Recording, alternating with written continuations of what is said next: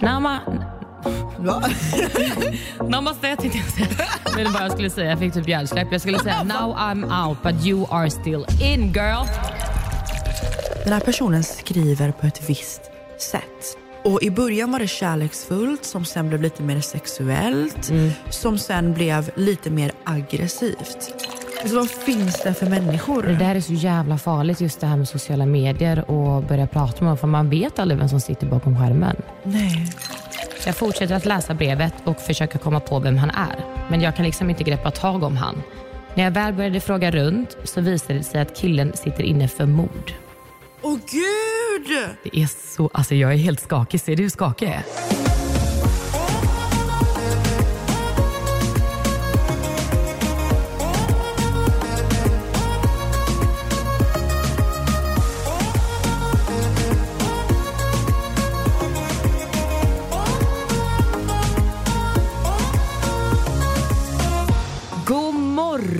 Säger vi idag och välkomna tillbaka till ett nytt avsnitt av Real Talk med Emma och Diana. Woo! Idag skålar vi med en kopp kaffe. En god kopp kaffe. Vi poddar för första gången på morgonen idag. Ja, nej men vi har ju aldrig poddat på morgonen tidigare. Nej. Vi är ju så här eftermiddagspersoner och för att få det att gå ihop med våra jobb. För att du åker ju faktiskt, det här är väldigt många som har frågat. Du åker ju faktiskt ifrån Göteborg varje gång vi poddar. Jajamän.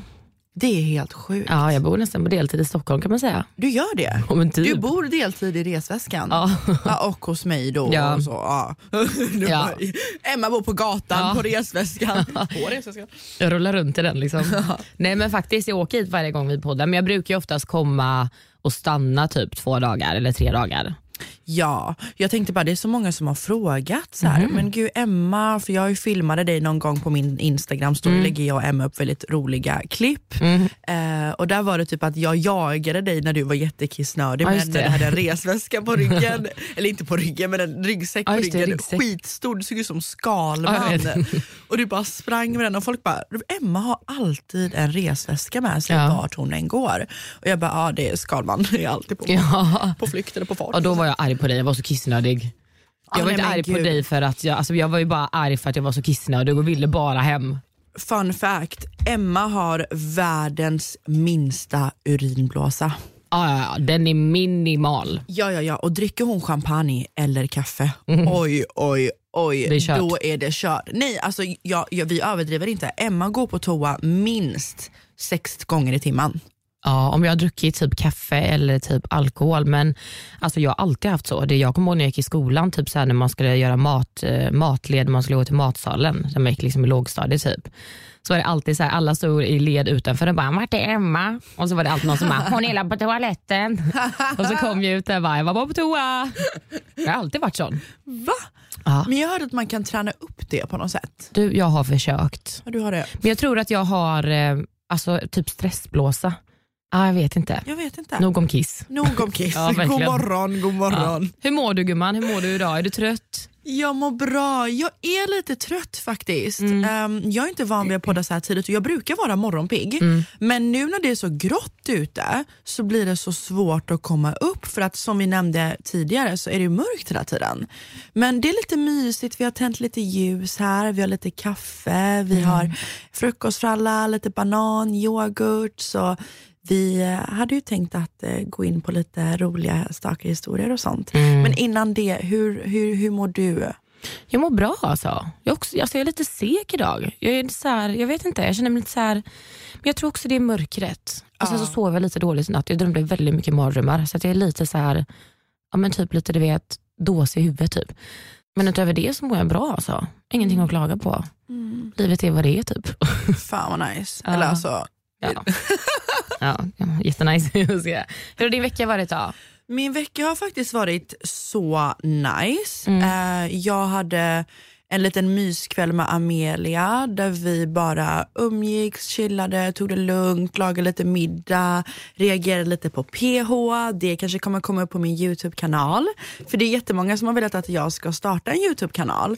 Eh, så jag har ju vloggat här nu med Antonia så att den är förmodligen uppe på min YouTube när ni ser det här. Eh, så Diana Mosseni heter jag på YouTube, ni får gå in och följa mig. Så jag har varit och eh, myst lite med Amelia bara och sen så, ja, Simon släppte sitt album för två dagar Ah. sedan. Den 25 släppte Simon sitt album Experience. Så ni får Wow. gå in och lyssna på den också. Det har varit så kul och som sagt jag är med och gästar någon där. Men så det har varit jättekul alltså. Nice. Eh, ja, jag har bara haft en sån här chill vecka, bara hängt och bara poddat och bara inspelningar. Det känns som att Emma, vi går från en inspelning till en annan. Har du tänkt på det? Ja, jag vet. Vi lever på inspelningen. Ja, gud ja. Känns som att det är det enda vi gör. Spelar vi inte in rösten så är det utseendet. Frukost, lunch och middag liksom. Man bara, ja, vad är det för liv man har? Men det är kul! Ja, det är Men det är så skitkul. sjukt kul att vi ändå har den möjligheten till att göra det. Ja, 100 procent. Hur har din vecka varit gumman? Den har varit bra. Jag har gjort jättemycket grejer. Jag har hoppat bungee jump, jag har klättrat i berg, jag har vävat och stick... Nej jag skojar. Ja, jag bara, och jag bara sitter här och bara, är du klättrat i berg? Nej jag skojar. Nej men alltså nej, jag har åkt tåg till Stockholm och eh, till Göteborg och sen så har jag jobbat mycket. Vi har haft inspelningar. Eh, ja, alltså det har varit typ jobbvecka bara. Ja. Alltså verkligen. Mm. Men det är bra, det är bra. Vi maximerar det Ja. så gott vi bara kan. När man ändå inte kan göra någonting i coronatider kan man ju lika gärna passa på att jobba känner jag. Gud ja.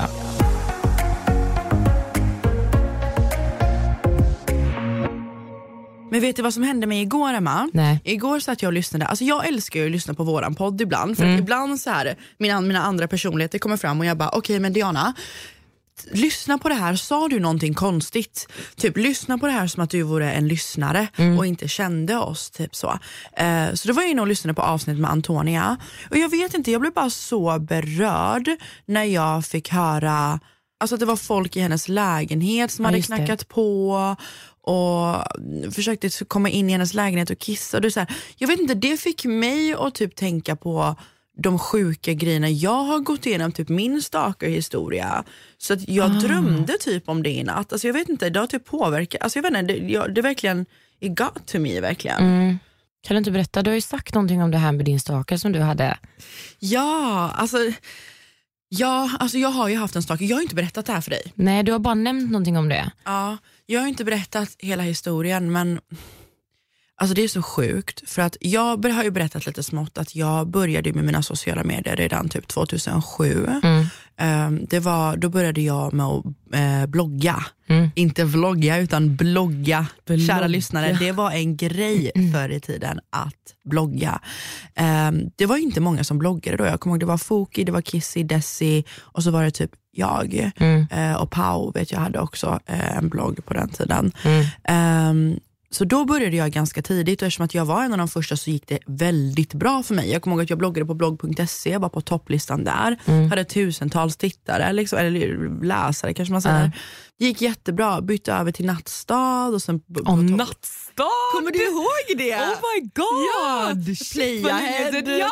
ja, jag hade ju massa fanpages på Jag Playahead. dör. Ja, alla vi som älskar Diana Mossenis podd, och så, Oh eller sedan. Ja, så jag var på topplistan i Nattstad. Jag var typ nummer två Oj. i hela Sverige. Ja, det var helt sjukt. Shit vad sjukt. Det var så kul. Och du vet, jag la bara upp så här bilder, så modebilder och så här, ja, men alltså det var så töntigt, det cringear så mycket när jag tänker på det. Oh my god.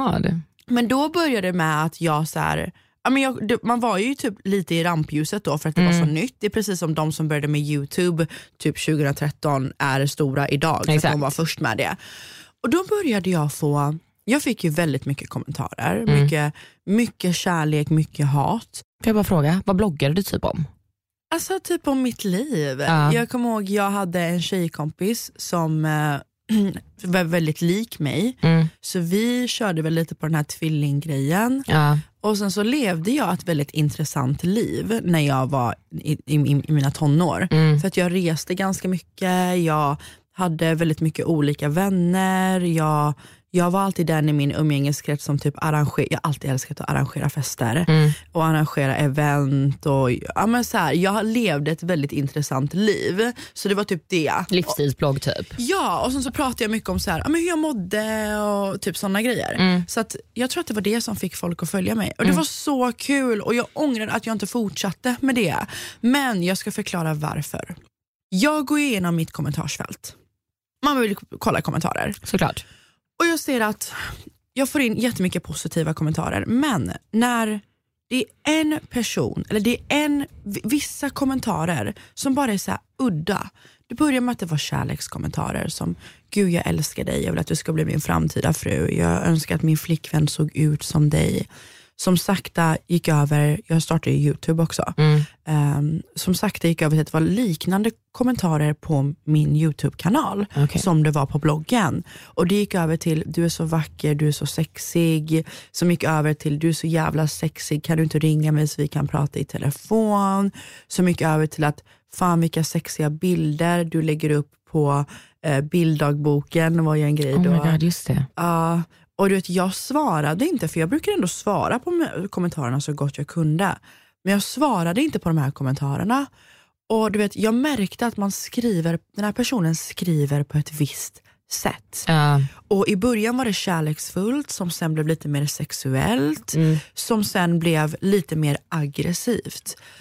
Jag tänker inte på detta, veckorna går och den här personen, sättet han skriver på med massa utropstecken och blandar stora och små bokstäver, det fortsätter. Han börjar säga att skäms du inte som lägger upp bilder där du är halvnaken? Jag var inte det, det kunde vara, jag hade på mig ett linne en Ja, jag sommardag. fattar. liksom. Skäms du inte?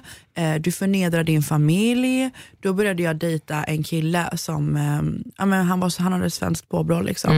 Mm. Eh, skäms du inte för att du dejtar en kille som inte är iranier, som inte är från Mellanöstern? Du, är en, du förnedrar hela amen, iranska, persiska Mm. folket, du går emot din kultur. Som sakta och säkert blev att mitt, min, min dåvarande pojkvän hörde av sig till mig och bara, alltså jag har fått ett meddelande Nej. på sin Facebook. Jo, Oh my god.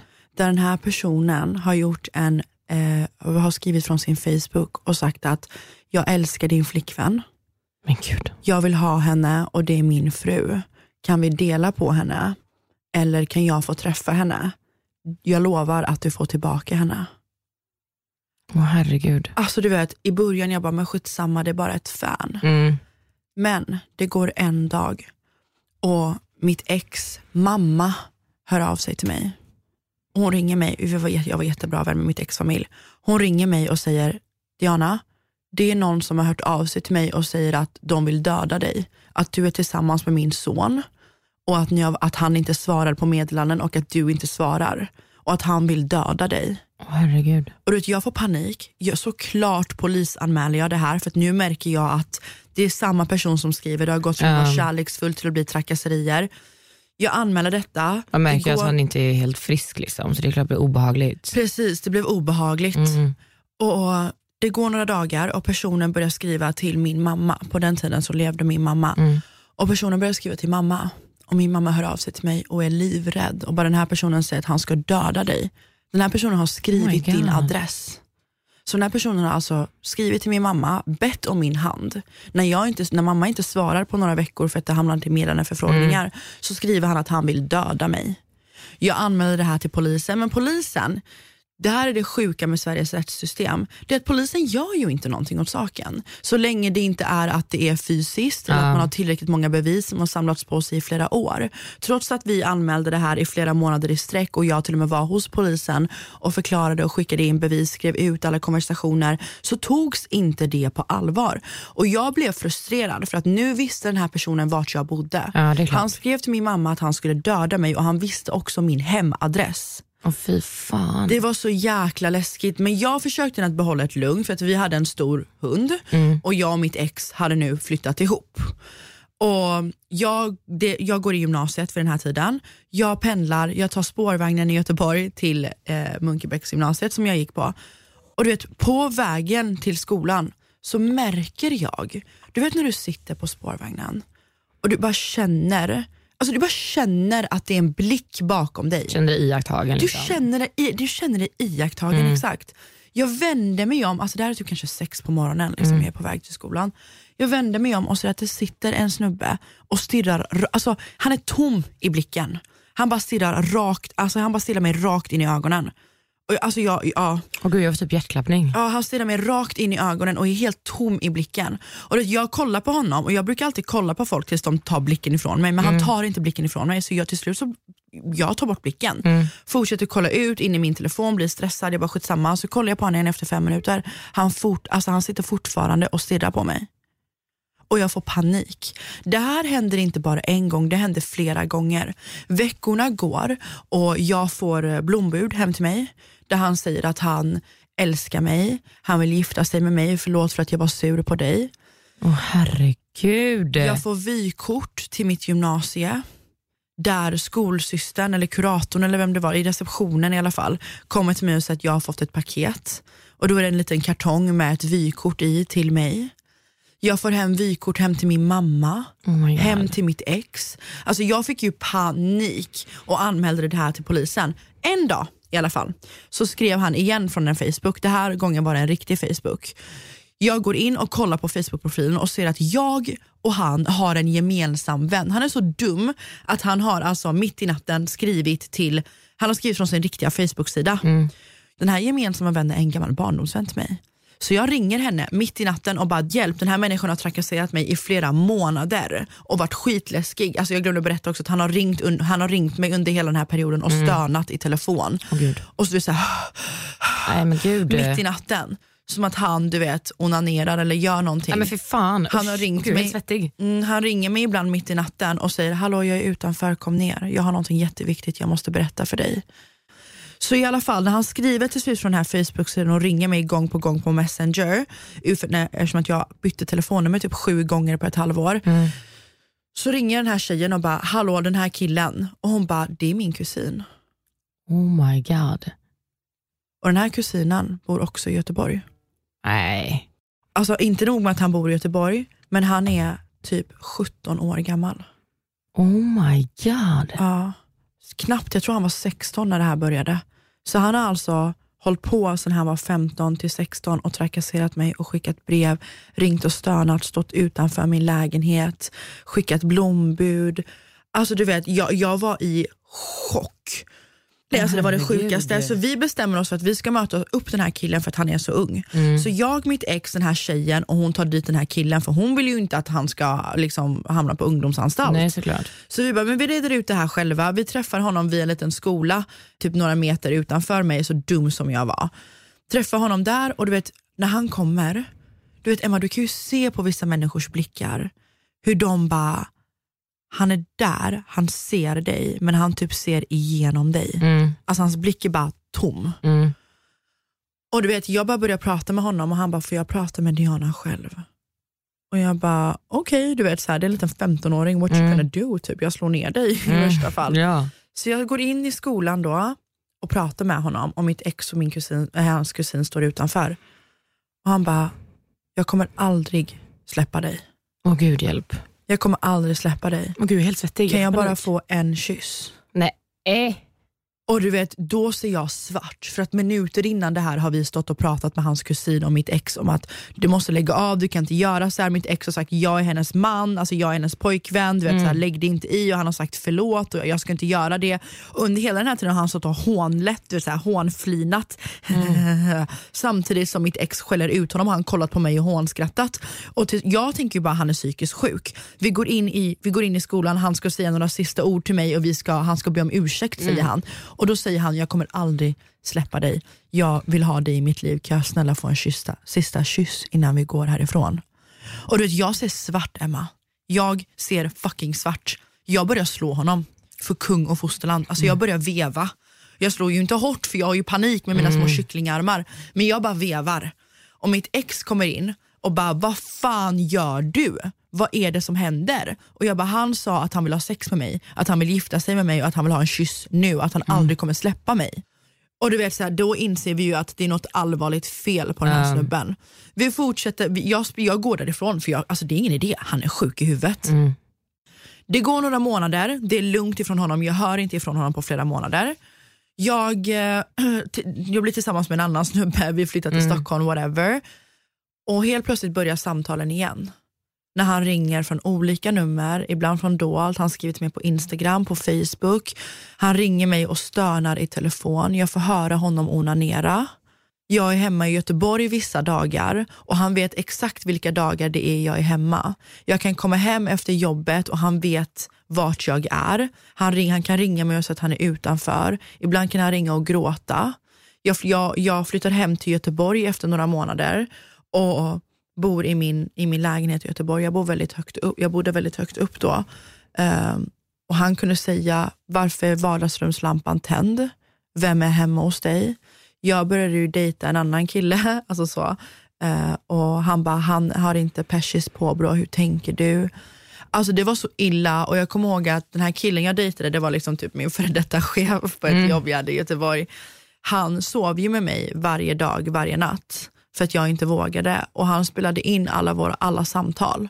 Till slut, när jag hade flyttat till LA, det här hade nu pågått i sju år. Sju Åh, år av att han ringde mig och onanera, sju år av att jag fick blombud och paket. Och jag kunde ibland sitta på, han kunde stå utanför mitt jobb ibland. Jag bara såg du vet hans skepnad. Mm. Så här. Och jag kunde åka spårvagn och han bara, varför har du på dig den här kjolen? Jag ska halshugga dig. Alltså det var alltså över, alltså det, här, det började 2007, jag tror han fick, ja, vi, vi, det här hamnade ju på rättegång till slut, Mm. eh, 2017. Så i typ tio år hade jag den här killen som stakade mig. Mm. Och det här gjorde ju då att på grund av det, hur han betedde sig, la jag ner min blogg. Mm. På grund av det här la jag ner min YouTube. Mm. Så jag la ju ner alla mina sociala medier som jag redan 2007 typ tjänade på. Mm. För att, alltså du vet polisen tog ju inte det på allvar annars. Nej. Så jag var ju tvungen att göra det. Men till slut i alla fall så tog, kom det här till rätten. Och ehm, jag kommer ihåg att min, jag bodde i LA då. Jag åkte, jag åkte hela vägen till Sverige bara för att ha den här rättegången. Och då eh, var min gamla tjejkompis Frida med. Eh, och eh, han bara satt i rätten och bara log. Nej men fy fan Jag alltså. hade över 20 vittnen. Och han bara satt där och bara kollade på mig och bara skrattade när han fick domen. Han blev dömd. Han blev dömd, han fick psykiatrisk vård. Åh herregud alltså. Men du vet, nu, han var ju över 18 när, det här, när han fick Ja. domen, liksom, så han kunde ju äntligen bli dömd. De Ja. gjorde ju en razzia hemma hos honom. Det var ju det som fick, eftersom att jag spelade in alla samtalen, Mm. så hade nu polisen både bildbevis och alltså, röstsamtal Mm. och tidpunkter på vart han var och när hans telefon bla bla bla blev uppkopplad, jag vet inte vad. Ehm, så att de kunde ju faktiskt döma honom för det här. Men det är så sjukt för dess rättssystem för han fick bara psykiatrisk vård. Och det var liksom inte lång, länge, han fick väl det kanske några månader bara. Ja. Men de gjorde en razzia hemma hos honom där polisen sa till mig att tydligen så har det funnits väldigt mycket information om mig på hans dator Mm. och på hans telefoner och allt sånt här. Så att han har ju liksom haft mig i sikte i flera år. Från 2007 till typ 2016. Alltså, det där är så jävla sjukt. Sen efter det har inte jag hört från honom, men han bor ju kvar i Göteborg och jag vet ju inte om han fortfarande följer mig. Idag är jag ju offentlig Mm. Eh, och ja, jag är fortfarande rädd när jag går på kvällarna. Mm. Jag, vet, jag vet inte om jag, alltså så. Åh fy fan alltså. Ja. Fy fan vad sjuka människor det finns. Mm. Det är så jävla läskigt alltså. Jag blir livrädd. Jag sitter helt svettig bror. Jag tror jag kände mig trygg för att jag var i LA, men när jag Mm. väl kom från LA och hälsade på, då visste han ändå vart jag var. Uh, Han visste vilka jag träffade, han visste vilka jag pratade med. det där är så jävla sjukt alltså.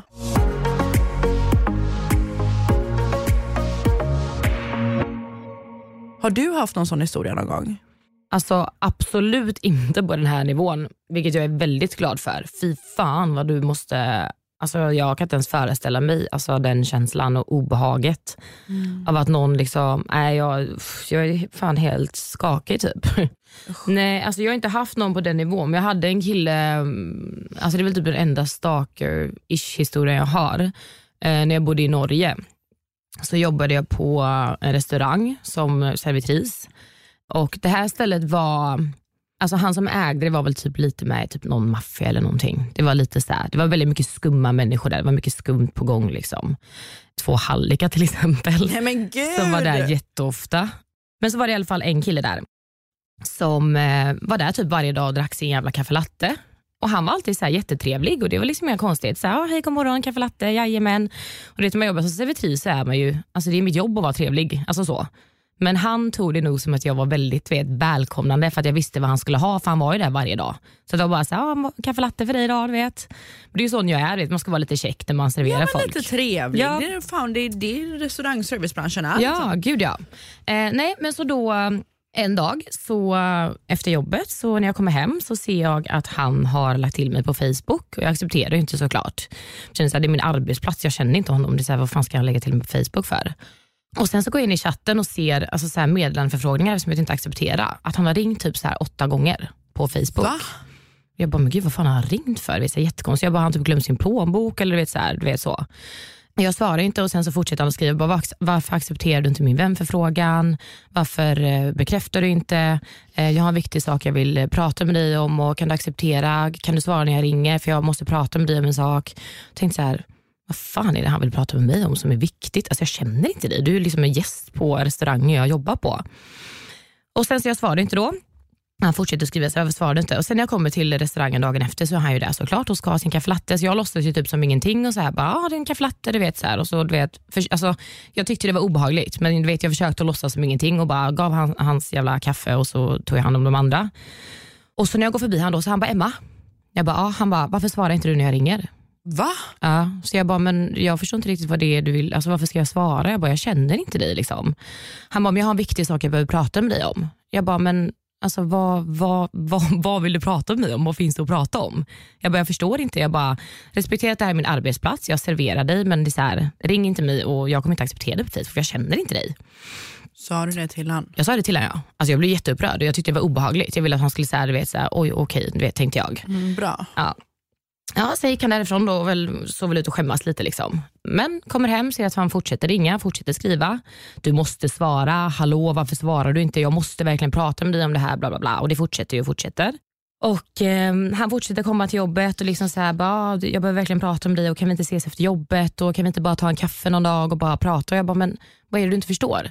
Och sen till slut så sa jag till min chef och bara, jag började tycka att det blir obehagligt. Liksom. Jag förstår inte vad det är han vill mig. Jag, bara, jag vill typ inte servera honom mer för att det känns som att han tar min trevlighet på väldigt fel sätt. Och min chef sa, ja, men du vet, han, min chef var, helt, han var ingen bra chef, du vet så. Så han brydde sig typ inte. Ja, han Ja. tog det inte på allvar. Han Nej. tänkte väl mer att han ville få in de här 30 kronorna för en kaffelatten. Och sen då ehm, eh, började han sitta kvar lite längre. typ. Han var alltid där och bara drack sin kaffe. Men nu började han komma du vet, så på kvällarna och typ, du vet, sitta sent tills jag typ slutade jobbet. Men gud. Så jag var ju livrädd för att typ alltså, gå hem själv, för jag hade gångavstånd hem. Så jag fick alltid ta taxi eller typ ringa någon kompis som fick komma och följa mig hem. För jag tänkte så här, alltså, att han du vet, alltid hade varit där på morgonen men helt plötsligt du vet, började komma på kvällarna och skulle sitta kvar tills vi stängde typ, och bara Mm. satt och bara tittade. Typ. Men eh, sen till slut då så började de här två hallickarna då inse att det är någonting skumt där, så de frågar mig om honom. De bara, är det något problem med honom? Eller typ? För de såg väl att jag såg typ obekväm ut när han var där. Var de här hallickarna stamkund eller något? Ja, de var där typ varje dag. Drack sin kaffe och satt och räknade sina pengar. Och du vet, ja, ja. Inte Nej. alls skumt ställe liksom. Nej, eller hur? Och de bara, okej men se till att vi kan göra någonting. Jag bara, ja, jag bara, så, så länge han inte gör någonting så är det så här.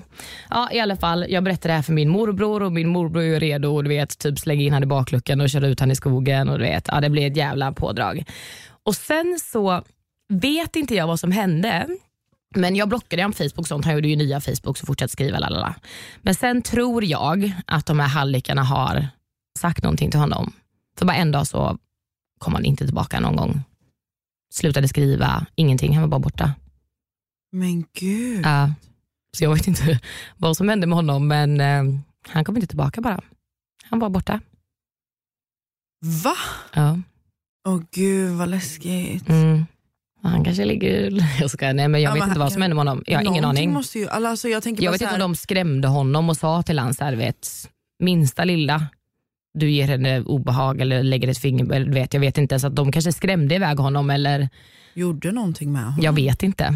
Gud. Men ja, det är väl typ den storyn jag har som har varit så mest obehaglig. Sen är det folk, klart folk som har vet, så här, terroriserat den som man har blockat och så har det varit färdigt. Men ingen som jag har känt så verkligen ett sånt obehag med. Det är väl typ den storyn. Mm. Nej men det här är så läskigt. Och Ja. innan vi, eh, innan, för jag tänkte ju på det här igår och ehm, in, jag, jag la ju upp det här på min Instagram. Jag bara, men alltså det är så sjukt det här med stalkers. Mm. För att jag har ju liksom inte gått public och berättat om, om det här för att jag har varit rädd för att ge han uppmärksamhet. Jag har också varit rädd och typ så här, filma vilken gata jag är på eller vart jag bor. Det är därför många av mina följare, typ så här, jag vet inte varför så många tycker det är så jäkla intressant att veta vart jag bor. Nej. Och du vet såhär, ah, men gumman vart bor du? Ja, men vart i Stockholm bor du? Mm. Det är så här, you shouldn't give a fuck. Nej. Vart jag bor har inte med dig att göra. du vet Absolut att jag är i. Stockholm, punkt. Ja. Alltså så. Det är just på grund av det här jag är så Ja, jag fattar rädd. det. Typ. Jag vet inte om du har lagt märke till det men jag vill aldrig säga, jag är väldigt så här med vart i Stockholm jag bor. Jag säger, Mm. fucking låt mig vara typ. Ja men det är obehagligt, folk behöver inte veta specifikt område eller du vet så här. Folk tycker det är så intressant, jag Ja. fattar inte. Alltså, hälften av min DM är typ så här, vart i Stockholm De vill väl råka stöta på dig, du vet, och de vet att du bor där eller där. Att säga, okay, men då, då är hon här någonstans, vi Mm. tar ett varv och så kanske vi stöter på henne. Jag tror det är det. Men jag fattar ju, det är klart, ja, alltså, oavsett, jag hade aldrig velat att någon vet, vart, alltså, så här, herregud det är en Nej. safe zone hemma. Liksom. Ja, ja, ja. nej, ja. Och det var ju så här, det var inte så länge sedan jag, det var ju därför, alltså så här. För några veckor sedan så fick jag och Emma hem ett bud till mig då. Vi fick två paket, två svarta boxar. Och i de här svarta boxarna var det två röda boxar med två ögonbindlar. Okej, föreställ er en röd box och på den här röda boxen är det svarta ögonbi- alltså en svart ögonbindel som man har liksom på maskerad. Mm. En sån svart. Och jag bara, åh, det kanske är någon så här, ja, men en liten vibrator eller Ja. typ en, eh, fan vet jag, maskerad. Det var nära halloween det här hände för typ Mm. två veckor sedan. En liten sexbox typ såg det ut som. Ja, Alltså så. Ja, eller typ en halloween eh, eller typ en maskeradmask eller någonting Ja. i boxen. Inte fan vet jag. Liksom. Så jag öppnade boxen, det här var kväll. Du hade åkt hem till Mm. Göteborg, jag hade precis kommit hem. Och, du vet, företag skriver till mig man får hem lite PR-paket här och var. Liksom. Så jag tänkte inte att det var en stor grej. Öppnar då, ser den här masken och bara, hmm, okej. Öppnar den röda boxen och jag bara, hmm, vad i helvete? I den här röda boxen ligger det någonting svart ihopknycklat. Jag drar upp den här svarta och tänker typ att, ja inte fan vet jag, det är en till ögonbindel. När jag drar upp det här då så ser jag att det är en använd fucking trosa. Ja, det var så jävla vidrigt alltså. En använd trosa med flytningar i. Ja, det är så vidrigt. Det är så sjukt. Och vet, I ett sånt här sammanhang man vet inte hur man ska reagera. Ska jag lägga upp det på Instagram och skälla ut någon? Men tänk om det kommer mer sånt då? Vad ska jag göra? Det går en dag och Amelia, vi, vi går hela tiden runt och tror att det här är riktiga flytningar. Ja, Att det är ja. riktiga liksom så. Vi vet ju inte om det är det. Det är mycket möjligt att det är det. Dagen efter lägger Amelia upp på sin Instagram att hon har fått ett paket. Hon sitter och äter pasta. Jag satt också åt pasta när jag öppnade det här. Jag spydde ju.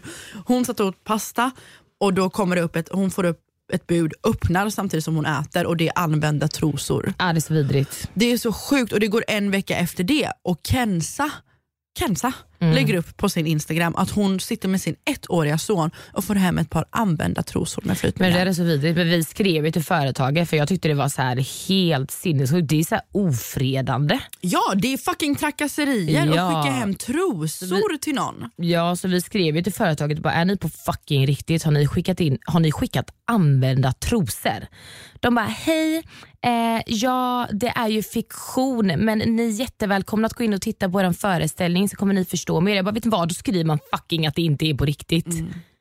Ja, Ah. och så skriver man också vad det är för Ah, det är föreställning. för att den här föreställningen som vi blev bjudna till då i den här PR-boxen, det, det, Det är det, gangbang show. det är en gangbang show. Ja, de live gangbang. Där de har gangbang live ja. Var så vidrigt. Alltså det är Ah, det sjukaste. Ah, ja. Ja, Okej att vara öppen om sex, Mm. men ska du fucking bjuda in, alltså förlåt om jag svär, men ska du bjuda in folk till gangbang, då kanske du ska förvarna dem att du kommer skicka hem ett par trosor med flytningar i. Ja, det är så jävla sjukt alltså. Folk är så sjuka. Ja, det är så mycket sjuka grejer. Men vi la ju också upp på vår Instagram om det här med stalkerhistorier efter allt det här med Amelia hände och liksom så här, det jag gått igenom och vi fick ju in lite vi, vi vill ju veta vad ni, vad ni har gått igenom. Mm, vi la ju upp om, om stalkers och typ så obehagliga eller typ läskiga situationer där man har känt sig typ obekväm eller utsatt eller iakttagen eller då ja, haft en stalker. Så vi har fått in så sjuka stories. Alltså helt sjuka. Alltså jag är i chock. Nej men alltså jag har rysningar. Det jag har gått igenom är en grej. Men det här. Alltså folk har varit med om så sjuka saker. Jag blir mörkrädd alltså. Nej, men jag tror inte ni lyssnare förstår hur många DM jag har fått. Jag tänkte sen när jag och Emma lägger upp det här att det kommer vara ja, men kanske 10-20 personer som skriver till mig och sen 10-20 till Emma. Jag har fått in, utan att överdriva, över 100 DMs Ja, det är helt sjukt. på under 10 timmar. Det är helt sjukt. Ja, så jag tänkte så här. Vi tänkte ha en liten cozy time så här på morgonkvisten, läsa upp lite av de här sjuka historierna, ha lite storytime och köra igång och djupdyka i hur sjukt det faktiskt är med såna här historier. Och du vet, Ja. så här, bara prata allmänt om vilka sjuka människor det finns. Mm. Vad vi kan göra för att känna oss trygga. Liksom. Mm, verkligen.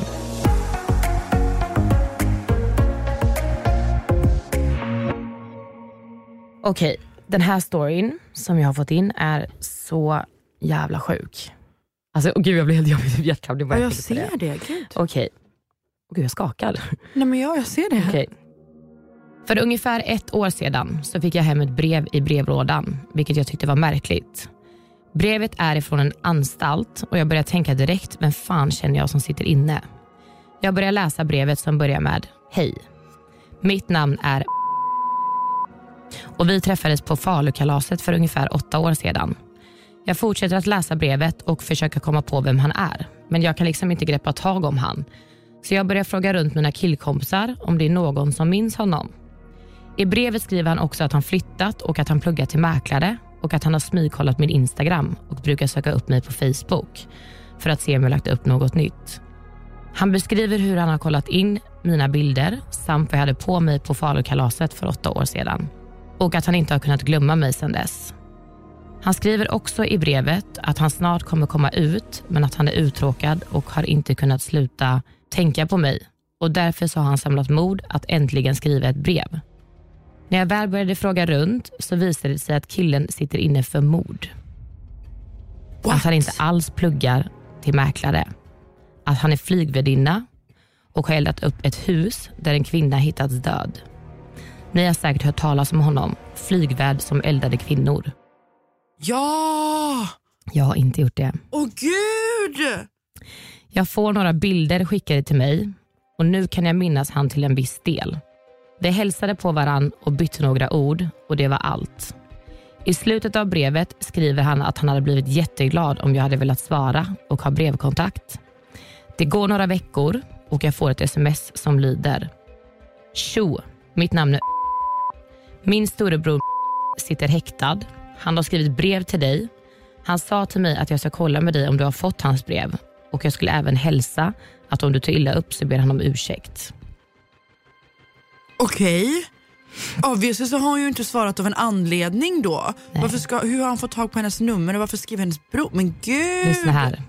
Jag får då panik och ringer upp till fängelset. Han har skickat brev ifrån för att han har ju skrivit adressen ifall jag skulle vilja ha brevkontakt och berättar hur allting ligger till och att jag är obekväm och att jag absolut inte vill ha brev från honom. Samt hur fan har han kunnat hitta min adress? Jag har flyttat till en stad som ligger sju timmar ifrån och han sitter inne. Hur ska han kunna få tag i min adress? Ena killen frågar om han kan få mitt telefonnummer för jag ringer från privat och att han skulle kolla upp detta och återkomma till mig. De går då igenom killens rum och hittar en mobiltelefon där han har sökt upp min adress. Jag låg längst upp i söklistan på Facebook. Va? Han har alltså smugglat in telefonen och smset jag fick var från han och inte hans bror. Om han mindes mig för att ha sett mig för åtta år sedan kommer han minnas mig när han kommer ut och jag är livrädd. Gud. Det är så, alltså jag är helt skakig. Ser du hur skakig jag är? Oh my god. Alltså, jag har inte hört talas om den här killen. Jag har gjort det. Alltså det här var en stor grej. Åh gud, alltså jag har typ hjärtklappning. Jag hade varit så rädd. Han sitter inne för mord. Men sen efter det har han liksom bara inte hört av henne mer. Jag tror inte det. Det här var vad hon skrev. För att de har ju tagit hans telefon. Ja. Hon gjorde ju så att de tog hans telefon. Mm. Alltså jag vågar typ inte spekulera i det här mer för att jag vet att hon har skickat in den här historien men jag vill ändå inte sätta henne i någon situation Nej. om att vi spekulerar eller någonting. Nej, Wow, alltså det här är det sjukaste. ja, det är så sjukt. Åh gud, jag är så rädd. Jävlar. Jag vet inte vad jag hade gjort. Nej, jag vet inte De har ju fått tag på hennes nummer och hennes liksom, Jag hade velat skaffa alltså, skyddad identitet. Jag hade ja, varit livrädd. 100 procent. Åh gud, hjälp. Ja, Okej, usch, okej. kör vi nästa. Ja. Ha! Okej, jag har ju fått in en lång men helt sjuk historia. Jag undrar om jag är redo. Jag är typ rädd alltså. Jag vet, jag, vet, jag får typ rysningar. Okej, kör. Jag var 15 år gammal och gick i nian. Jag hade en bästa vän som jag hade varit vän med så länge jag kan minnas och vi gjorde verkligen allt tillsammans. Alltså allt. Så det som händer är alltså att hennes mamma och hennes mammas sambo flyttar till ett jättestort hus. Tänk dig ett hus som har stora fönster, fyra badrum, en stor pool, 400 kvadratmeter. Så hon är överlycklig att äntligen ha flyttat och jag och min bästa vän börjar umgås mer och mer eftersom att vi nu har plats att leka runt och ha kul i huset. Jag har ju som sagt känt henne väldigt länge vilket har lett till att jag även känner hennes familj väldigt bra. Så jag börjar ju gå runt där i mjukiskläder och linnen och utan bh. Med andra ord, jag känner mig så bekväm som att jag lever i mitt egna hem. Jag är ju trots allt hemma hos min bästa vän. Vid jul får jag en vänförfrågan på Instagram och jag accepterar den som jag gör med alla andra konton. Det här kontot följde även många av mina vänner så jag tänkte det måste vara någon som bor där. Alltså i Stockholm där jag bor. Det här kontot börjar lajka mina bilder som jag hade på Instagram och även skriva till mig i DM. Den skriver att jag var fin och att de skulle vilja skriva med mig. Jag säger tack och att den kan adda mig på Snap. Men personen säger nej, nej, nej, absolut inte och tackar nej till Snap. Han säger att han inte har den appen och att han tycker den är för komplicerad. Vi är ju 15, alla använder Snap. Jag tyckte att det var skumt men han föreslog att vi kan skriva på DM och jag säger att det går bra. Jag berättar det här för min bästa vän och hon håller med mig om att det var skumt att han inte hade Snap men att det nästan var positivt för då slipper jag oroa mig för att han kanske är en fuckboy. Ja, det är en, kanske en konstig slutsats skriver hon men det är så man tänker. Jag och den här killen skriver mer och mer och jag börjar tycka att han är intressant. På något sätt så kändes det som att jag kände personen jag skrev med. Han kändes så bekant i sättet att skriva. Jag fortsätter skriva och vi börjar fråga varandra frågor som vilket lag vi hejar på i fotboll, hur många barn man vill ha och vilken ens favoritsport var. Och ofta svarade han först och på varenda fråga så tyckte vi likadant, vilket jag bara trodde var en slump. Efter ett tag så vill jag ju se hur han ser ut så jag ber honom skicka en bild på sig själv eftersom att han inte har några bilder på sin Instagram.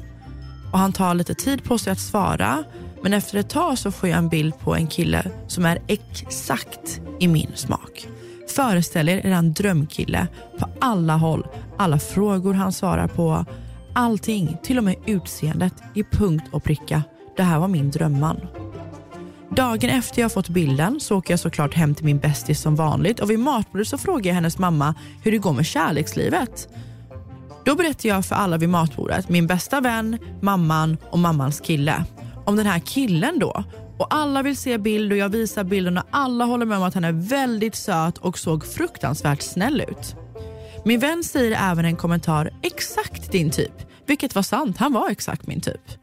Jag fortsätter skriva med den här killen ända fram till min födelsedag, den 11 februari, då jag i min brevlåda hittade en kartong med mitt namn. Och i den ligger exakt allt godis jag älskar. Och en lapp som bara stod från din blivande man på. Åh gud.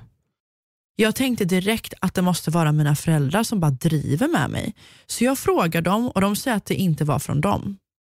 Jag tänker såklart, vem kan det vara ifrån? Men jag äter mitt jävla godis så glad som jag är och tänker att det kommer väl fram någon dag. liksom. Ingen big deal. Just den här dagen av alla dagar skriver den här killen inte till mig på DM, vilket jag tyckte var skumt. Vi har ju pratat varje dag i veckor och jag fyllde ju faktiskt år. Hur som helst, jag har en grym födelsedag och avslutar den hemma hos min bästa vän där jag somnar lite halvfull. Haha. På morgonen märker jag att jag inte har någon tröja på mig. Vilket jag minns att jag somnade med. Så full var jag väl inte? Eller? Och tänkte att jag tog väl av mig den här när jag sov eller något. I sömnen eller vad som. Jag sätter på mig en tröja och väcker min bästa vän för att jag måste gå och ha familjekalas med min familj nu. Jag kan inte bara fira min födelsedag med mina vänner. Så jag säger hej då till min bästis och, och går ner. När jag kommer ner så möter jag mammans kille, alltså hennes bästa väns mammas kille. Och Han frågar om han ska köra hem mig eftersom att det var kallt ute i februari. Jag säger att ja, men det kan han gärna göra. Jag tar på mig mina ytterkläder och hoppar in i bilen och så kör han hem mig. Vi lyssnar på Hovet i bilen som han satte på. Och det var ju mitt favoritband. Så jag var ju nöjd.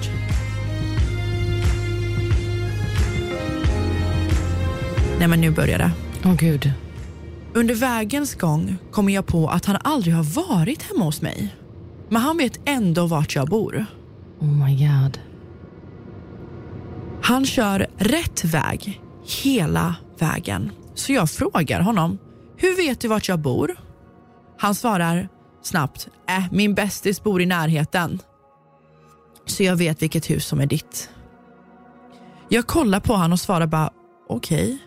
Resten av biten satt jag tyst för jag började nu känna en klump i magen av att någonting var skumt. När jag går ut ur bilen säger jag tack för skjutsen och han säger ingen fara. När jag är på väg upp till mitt rum ropar mamma ner mig och säger att jag har fått rosor av någon. Jag frågar direkt, vad då någon? Ja, alltså det står inte namn utan det står bara att ni ses snart igen, säger mamma. Jag tyckte det var skumt men tänkte att jag fyller ju år igår så så skumt var det väl kanske inte, eller? På kvällen skriver killen som jag skriver med och ber om ursäkt för att han inte har skrivit grattis och att han har varit upptagen med att ta hand om en sak. Jag svarar bara med att det inte är någon fara och att han får träffa mig som förlåtelse. För nu är det ju faktiskt dags för oss att träffas. Han säger att det var en självklarhet för han att träffa mig så vi får börja planera en träff. Han föreslår att vi ska ses i Farsta här i Stockholm och jag tackar ja till förslaget. Senare på kvällen ser jag att han har skickat en bild till mig så jag går in och kollar och ser att det är en bild på min skola. Så jag säger what the fuck, hur visste du att det var min skola? Då säger han att han har sett mig där för någon dag sedan. Då frågar jag honom varför han inte sagt det innan och han svarar med att han inte hade tänkt på att säga det. Jag går och lägger mig och har sjukt ont i magen denna kväll. Nu tänkte jag att jag kanske hade mensen på gång så jag går upp för att ta in en tampong. På vägen tillbaka ser jag att min mobil lyser så jag kollar och ser att han har skrivit igen. Den här gången att han är mycket närmre mig än vad jag tror. Åh oh, gud. Jag blir rädd, alltså jätterädd och frågar vad han menar. Han svarar att han är rädd för att berätta sanningen men att han kommer förklara allt på hamburgarstället i Farsta. Dagarna går och jag och min bästa vän planerar en plan för hur jag ska kunna gå dit säkert för att jag var ju nästan kär i han vid det här laget utan att ens ha träffat honom. Jag kommer fram till att hon ska följa med och alltid vara i närheten så att jag kan ringa henne snabbt och så att hon har koll på mig. Nu är äntligen dagen här och vi ska ses. Vi skriver på morgonen att vi båda ser fram emot att träffas och att vi längtar tills att vi äntligen får krama varandra. Vi har ju skrivit så länge nu. Det känns som att vi känner varandra in och ut och jag börjar ju få känslor. Han skriver dock att han är redo att berätta allt och jag undrar vad han menar. Men det kommer inte riktigt fram. Innan jag och min bästa vän ska åka till Farsta och möta honom så tar vi en buss. Så vi tar bussen och på bussen så byter jag namn på henne till pappa så att om hon ringer så tror han att det är mm. min pappa som ringer. Bra där tjejer! Ja, verkligen. Bra planerat. Vi köper våra sig och åker mot Farsta. Vi är där lite i förväg för att hinna hitta ett ställe som hon kan vara på som ändå är nära som han inte kommer kunna se. Vi hittar det perfekta stället och inväntar honom. Efter ett tag får jag ett meddelande där det står “Jag är där om fem minuter, sötis”. Jag inser då hur nervös jag är för att träffa honom och börjar bättra på mitt smink och gå mot restaurangen. Nu är jag framme så jag satte mig på en sten utanför och väntade. Efter tre minuter hör jag ett hej som jag känner igen. Jag kollar upp och där står min bästa väns mammas kille. Åh oh, gud. Jag svarar med hej, vad gör du här? Han kollar på mig och säger jag är här för att berätta sanningen för dig. Oh my god.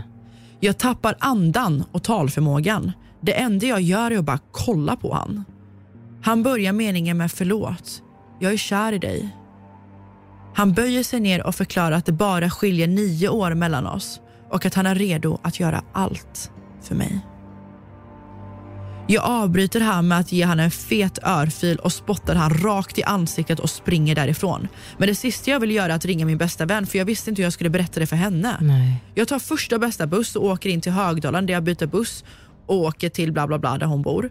Under den här tiden har jag 37 olästa meddelanden från honom och tre missade samtal från pappa, a.k.a. hennes bästa vän som undrar vart hon har tagit vägen. Åh gud!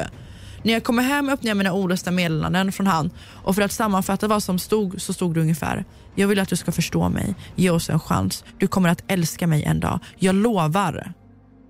Det jag gör är att jag har blockat honom överallt, raderar allting, allt. För jag blev äcklad och jag kunde inte andas. Jag vill spy av bara tanken. Det är som att vara kär i sin bonuspappa. Han var som min bonuspappa. Nu bestämde jag mig för att jag måste ringa min bästa vän så jag ringer henne och säger att komma hem till mig. Hon var sjukt orolig och frågade mig frågor men jag sa åt henne att jag kommer förklara allt när hon kommer. När hon plingar på får jag ont i magen igen och jag öppnar och börjar storböla. Hon kramar om mig och frågar vad som har hänt. Jag skrek högt. Din bonuspappa är killen. Din bonuspappa är killen. Om och om igen och hon bara stod och kollade på mig. Efter ett tag sa hon om jag ljuger så kommer vi aldrig mer vara vänner.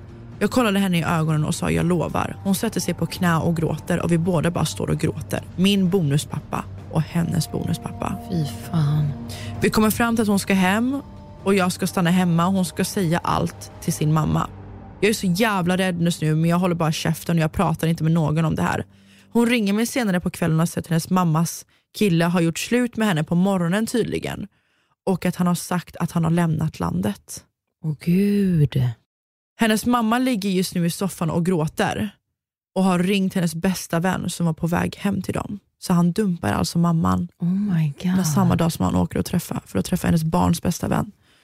Sen dess har jag aldrig mer hört om honom eller sett han. Det har inte min bästis eller eller hennes mamma heller. Han försvann och flydde. Min bästa väns bonuspappa var kär i mig. Idag är jag och min bästa vän fortfarande bästa vänner och jag är närmare med hennes mamma än vad jag har varit med någon annans familj. Vi är familj och det här var något vi gick igenom tillsammans. Shit vad sjukt. Alltså jag är helt oh my svettig. Alltså det, här var någon, alltså det här är hennes barndomsvän som hon har vuxit upp med. Hon har liksom vuxit upp med den här som sin Det här är bonuspappa. Det är det sjukaste jag har varit med om. Men hur skiljer det sig bara nio år mellan dem? Det fattar jag inte. Men det är ändå, det är det sjukaste Ja. någonsin. Alltså. Alltså fy fan. alltså vad finns det för människor? Det där är så jävla farligt just det här med sociala medier och börja prata med dem för man vet aldrig vem som sitter bakom skärmen. Nej. Alltså det är verkligen så här, och det var bra att hon, de ändå tänkte på så här, okej jag tar med mig min kompis, det ändras, hon kan ringa, men Ja. alltså det där är fan, Bra att ni träffades på någonstans som var offentligt, Ja. alltså verkligen. Även om ni ska träffa någon från- Tinder eller från whatever så är det jätteviktigt att ni träffar en person offentligt. Kanske ha någon vän som sitter och spionerar eller men, ha find my location på. Man vet verkligen aldrig. nej, är, man ska vara väldigt, väldigt försiktig.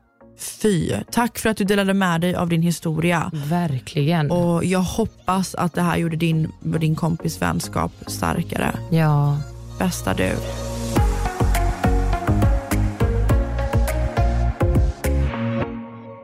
Ja, herregud. Alltså, vi har fått in så mycket sjuka stories och alltså, ja, de här jag är i chock. Tack så jättemycket för att ni delade med er, verkligen. Ja, nej, jag är helt Speechless. mållös. Alltså. Ja. Men jag tänker att vi ska fortsätta här med att faktiskt prata lite PH, för att det gör vi typ aldrig. Jag vet, det är så sjukt. Vi pratar aldrig Paradise Hotel och vi är Nej. ju aktuella med Ja. 2020 PH. En av de bästa säsongerna. Ja, Och fan, jag är ju fortfarande kvar i Paradise Hotel. det Jag har vi inte med. ens pratat om. nej, jag vet. Nej, men så det är helt sjukt. Ja, och vi har inte pratat om, jag checkar ju in som presidentkandidat. Jajamän, med Ja. Niklas Ja, som nej, men- skickade ut dig. Alltså, inte nog med att jag kommer in som ett ägg, jag blir en stor bebis, jag blir en piga och sover i hö. Så ska jag få checka in med Niklas. Åh gud. Jag bara, hatar produktionen mig eller vad är det Ni frågan om? träffades liksom? i trappen innan ni skulle komma upp.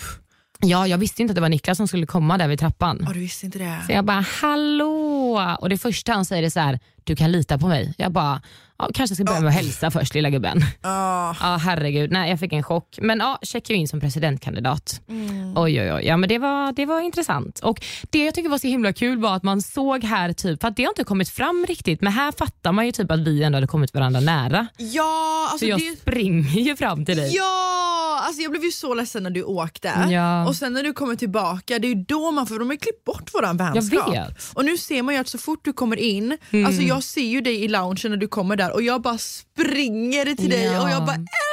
Jag Ja. hälsar ju inte ens på Niklas. Nej. Jag gick rakt förbi han och han spelar ju liksom på våran sida. Ja. Och vi bara kramar varandra och så sitter jag och pratar taktik med Arvid för jag älskade ju Arvid inne i huset. Ja. Mm. Jag kom honom så nära. Och då ser man att du springer till mig och kramar mig. ja, det var så mysigt. Jag bara, oh my god. Vi borde haft vår egen pakt, alltså du och jag Arvid. Typ.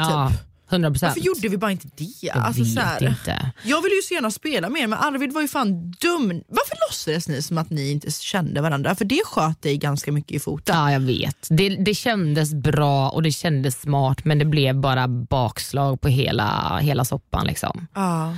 Men det, det känns också så här, jag kommer in med Niklas, man vet att Niklas är ganska lättpåverkad och liksom ändå så här, varit med ett tag och har liksom ändå folk runt om som, ja men, som han har spelat med och jag kommer in där med Niklas och tänkte så här, ha, mm, kommer in som presidentkandidat och får åka ut imorgon. Jag visste, alltså jag hade ju på känn att så här, Ja. jag har inte ens en chans, det spelar ingen roll hur mycket jag pratar för mig själv eller du vet försöker övertala. Jag tänkte så här, det kommer inte ge mig någonting så jag får bara njuta av den lilla tiden jag får stanna här typ. Ja, så det hade inte spelat någon roll vad du gjorde för att debatten för dig gick ju mycket bättre. Niklas Ja. sköt ju sig själv i foten och det enda han hade att komma med egentligen var att alla skulle få mer Nutella och han skulle, göra, Ah. han skulle ge folk striptease. Ja. Alltså det är så här, jag sa ju till och med det inom Ja, jag vet. bara, Nick, det här kommer vara Niklas enda liksom så här, argument. Typ. Ja, men jag kände ändå typ så här att eh, alltså jag pratade ju med alla och ändå så här, okej men jag vet typ att jag kommer att åka ut. Och, alltså jag försökte ändå lite med bassen, jag försökte lite med Patrik. Eh, men det var för att så här, Patrik öppnade lite dörrar där för mig. Att han så här, ah, men jag diggar dig, jag skulle gärna vilja spela med dig, lalala, jada, jada.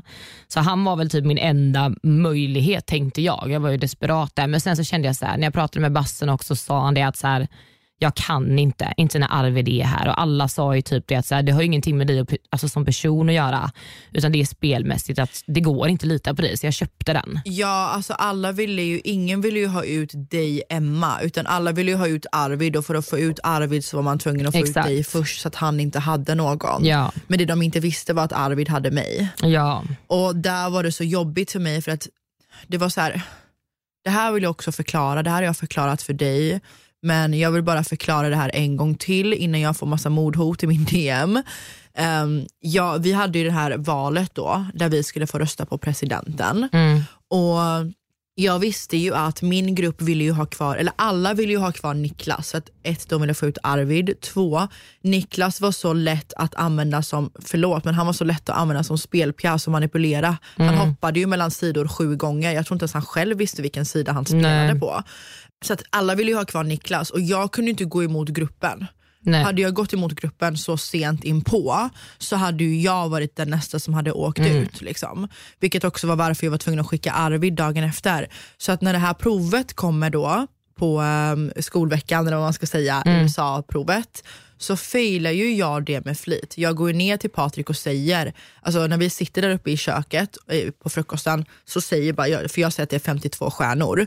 Jag vet ju att det är 50 delstater i USA, jag är ju inte dum, du kan ju räkna dem på flaggan. Och jag failar provet med flit för att så här, jag ville ju inte att du skulle åka hem. nej, Och jag försökte ju prata för att du skulle vara kvar. Men jag kunde inte heller gå emot gruppen. nej, jag köper det. Så jag var tvungen att spela dum, vilket också sköt mig i foten för då Patrik bara, okej varför failar hon ett prov med flit? Du vet. Och det var bara så sorgligt typ att se det gå. Jag fick ju ett mental breakdown. Jag bara bye, sayonara bitches, see you never again. Så jag, nej, men jag visste att jag skulle åka, jag var så beredd på det och jag fattade typ, alltså jag hade väl gjort likadant som alla gjorde i den situationen. Jag köper den till 100%. Det var jättejobbigt i alla fall. Ja. Det var jättejobbigt för jag kom ju verkligen dig och Arvid typ närmst. Så, här. Eh, så det var ju sjukt att du fick Mm. åka. Nama, Va? namaste tänkte jag säga. Men vad jag skulle säga, jag fick typ hjärnsläpp. Jag skulle säga now I'm out but you are still in girl. I am still in. Va, Yes. vad tycker du om din insats då? Alltså, jag eh, känner väl typ att så här, det var meningslöst för mig att åka dit på ett sätt. Men alltså, någonstans har jag fått med mig så mycket efter. Alltså, så här, vi sitter här idag, jag träffade dig, det är jag jätteglad Ja. för. Så att, så här, det är ju alltid en kul upplevelse men jag kände väl att så här, jag hade hellre varit hemma med min familj och med mina vänner. Jag åkte ju direkt till PH efter min förra inspelning i Ex on the beach. Ja. Så det var så här, det var liksom inte värt egentligen. det var bara hemma sätt. någon vecka emellan. Liksom. Ja, så att, ja. Men men, Mm. It is what it is. Liksom. it is what it is. Ja. Ja, Mm. ja. Men eh, ja, sen har vi ju den här veckan som eh, har sänts på tv nu då. Mm. Vilket är eh, Skolvecka. skolveckan eller high school-vecka Ja. eller vad man säger. Ehm, ja, eh, jag tycker det här är så sjukt. För att som ni har fått se i vissa avsnitt tidigare, eh, nu har ju Erika kommit in och Erika och Patrik är ju kära och jag är ju jätteglad för deras skull att de är kära, liksom, att de börjar få känslor för varandra, alla i huset tycker det är lite gulligt. Men det ska ju alltid finnas en person som ska göra typ en hörna av en fjäder och jag tycker det är så tråkigt. För att Alexandra, Ja just det. Ja, alltså när hela den här, jag har ju inte pratat om det här i podden för jag har liksom inte velat ge den någon uppmärksamhet. Nej. Men du vet, ja, men där hela den här Josie-incidenten hon har fått mig att må dåligt och yadi yadi, vi släpper det. Men ehm, alltså Alexandra, ingen liksom så här, stod upp för mig på typ sociala medier eller du vet någonting sånt. Eh, men sen får man ju se för typ några veckor sedan i tv så Alexandra och Arvid bråkade ju väldigt mycket inne i huset Mm. och alla stod upp för Alexandra. Tanja ställde sig och skrek på Arvid. Ja. Benjamin ställde sig och skrek. Micke blev sur. Patrik, alla röt ifrån när Arvid skrek på Alexandra. Men när Josie la in pikar och sånt till mig så var det ju typ ingen som sa Nej. någonting. Och det här ser man ju i loungen att alla hör ju. För att alla kollar ju henne i ögonen när hon säger det men ingen säger någonting. Så att jag har då behövt ett år senare stå upp för mig själv och du vet, backa mig själv i det här trots att jag känner mig ensam och fucking utelämnad. Inte nog med det, när det här med Alexandra och Arvid händer, för att så, så ska Alexandra enligt mig, förlåt, men ta på sig någon slags offerkofta att det är jättesynd om henne. För att hon, alltså det är vad jag tycker, det är min åsikt och den får jag ha. ja. Och det hon så här, tar på sig offerkoftan att det är så synd om henne för att Arvid har varit så elak mot henne och jag köper det. Arvids beteende är absolut inte okej men det ni kära tittare och lyssnare inte får se det är hur jävla dåligt Alexandra faktiskt behandlade Arvid också.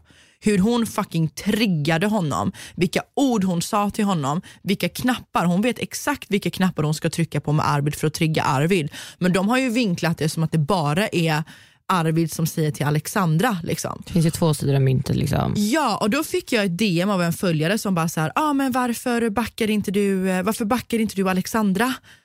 Och då har jag bara svarat, jag älskar Arvid och jag kommer backa Arvid genom allt. För att det, det ni inte visste då, det är ju att Arvid och Alexandra börjar ju spela ihop sen. Om Arvid då har mobbat dig och misshandlat dig psykiskt och du mår så dåligt och bla bla bla.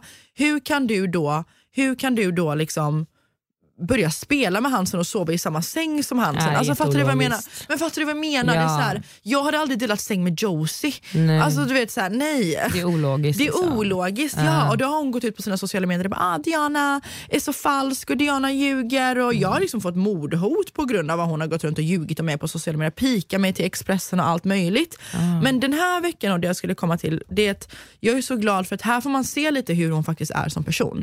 Hon går ju runt och hon ljuger ju till till mig, Tanja Micki, att eh, Erika har runkat av Patrik. ja. Vilket är helt sjukt. Och jag vet ju inte vad jag ska tro. Nej, det är klart. Jag, klart jag blir osäker för att min partner har blivit kär i en annan och liksom känslor kommer ju före i slutet på dagen. Obviously, de är tillsammans idag. Liksom. Så jag blir skitorolig och bara what the, du vet. Och, och inte nog med det, hon börjar bråka med Niklas. Vi styr och ställer över Niklas. Niklas måste göra det exakt som hon vill, annars vill hon inte spela med honom. Men jag tyckte det var så kul också när man ser i, i provet att hon ska liksom stå där och spela dum typ och bara åh gud Niklas fattar ingenting och han bara jag ser rakt igenom det här. Jag tyckte det var så kul att han liksom ändå såg det. Ja, ja. ja men det vill hon, hon är oärlig mot sin partner, hon ljuger om runk, hon ljuger om Erika, att, eh, alltså hon, hon, sen ljuger hon också om att Erika vill ha ut Patrik när Erika stackaren har gått runt och varit jätteledsen för att Patrik ska åka ut. Och nu ser man ju att Erikas ord vägde jävligt mycket när hon sa Diana vet du vad, ställde bassen sig bakom Patrik, bakom dig, då offrar du bassen det första du gör. Liksom. Um, så att ja, jag vet inte. Jag tycker, det, jag tycker det är väldigt halt att spela på någons känslor som hon säger att hon faktiskt gör med Niklas känslor. Mm. Jag tycker det är väldigt så här, och att sen typ så här, försöka få mig att se ut som en dålig person. Jag tycker det är fult att typ så här, vrida och vända på allting för att, för att få lite rampljuset på ja, sig. För att försöka så här, fattar du vad jag menar? Ja, jag håller med dig. Ja. Så det är det. Och sen så är väl jag även gudmor den här veckan. Jag går runt och tröstar alla. När Erika och Alexandra bråkar springer jag ner samma trappa jag tröstade Patrik mm. och Micke och Tanja och alla de här på. Springer ner och tröstar Erika. Um, jag känner mig lite som gudmor den här säsongen för jag blir ju inte kär eller du vet, har någon överdriven fylla. Jag fick ju, det många inte vet är att jag fick ju en uh, bakterie i magen, så jag, eller parasit i magen. Parasit i mat, det var parasit vi fick i oss via maten. Så jag går ju på antibiotika så jag är ju nykter. Mm. Så jag agerar ju gudmor och du vet, tröstar alla och för alla samman. Och jag blir ju typ psykolog där inne i huset. liksom. Och Micke åker. Ja, Micke åker. Det är mycket mm. lammköttet. Ja. Mm. Det var så, så dramatiskt. Ja, alltså oh, verkligen. Det var så tråkigt att mm. Micke åkte. Men Micke hade väl typ tappat så här, spelgnistan. Han ja. låg ju mest bara och sov. Han visste ju också att de skulle åka. Han säger ju till dig så här, bara, men mm. skicka mig liksom. Det var så svårt för mig. Ja då är vi kvitt ja. för han hade ju gödslat mig och det var ja. en och annan ceremoni där innan, liksom parceremoni och allt möjligt. Liksom. Det var ändå fint så sätt att han ändå bara det är okej, skicka mig så är vi kvitt. Liksom. Jag, jag, tar den. Jag skickar hem alla killar. Jag blev så sur måste jag bara tillägga. För att Erika och Patrik säger ju, Erika, Erika säger till Patrik att hon vill inte skicka ut bassen, hon vill inte göra några val, hon vill inte mm. ta immuniteten och ställa sig och skicka ut Josie. Hon vill inte göra någonting Nej. som har varit där inne i två veckor och inte ens har någon partner. Liksom. Så jag ska få skicka kille efter kille efter kille efter kille. Ja men du vet Arvid, Mickey, alltså du vet mm. Niklas, alltså det är så jävla mycket folk jag får skicka höger vänster. Gumman, vi måste börja prata mer PO i podden känner jag. Ja, jag känner mycket som det. händer. Ja, alltså ja. verkligen, verkligen. Vill ni höra mer PH så let us know yeah. för nu är det inte mycket kvar. Och nästa vecka så är ju det atomveckan eller kemiveckan. Kärnkraftsveckan. Kärnkraft. Åh! Semifinal! Ja bror! Så jäkla det måste vi prata om. sjukt. Det måste vi verkligen prata om. Så vill ni höra mer PH, let us know. Yes! Och så tänker jag att vi tackar för den här gången. Ännu ett avsnitt av Real Talk med Modiana. Glöm inte att gå in och eh, följa vår Instagram, realtalk.podden och på min Instagram, Emma Linnea Hellström. Jag heter Diana Moseni och vill ni höra mer sånt här och har ni tips för vad ni vill se, skriv det på vår Instagram, podd, realtalk.podden. Puss och kram! Puss puss! Hej!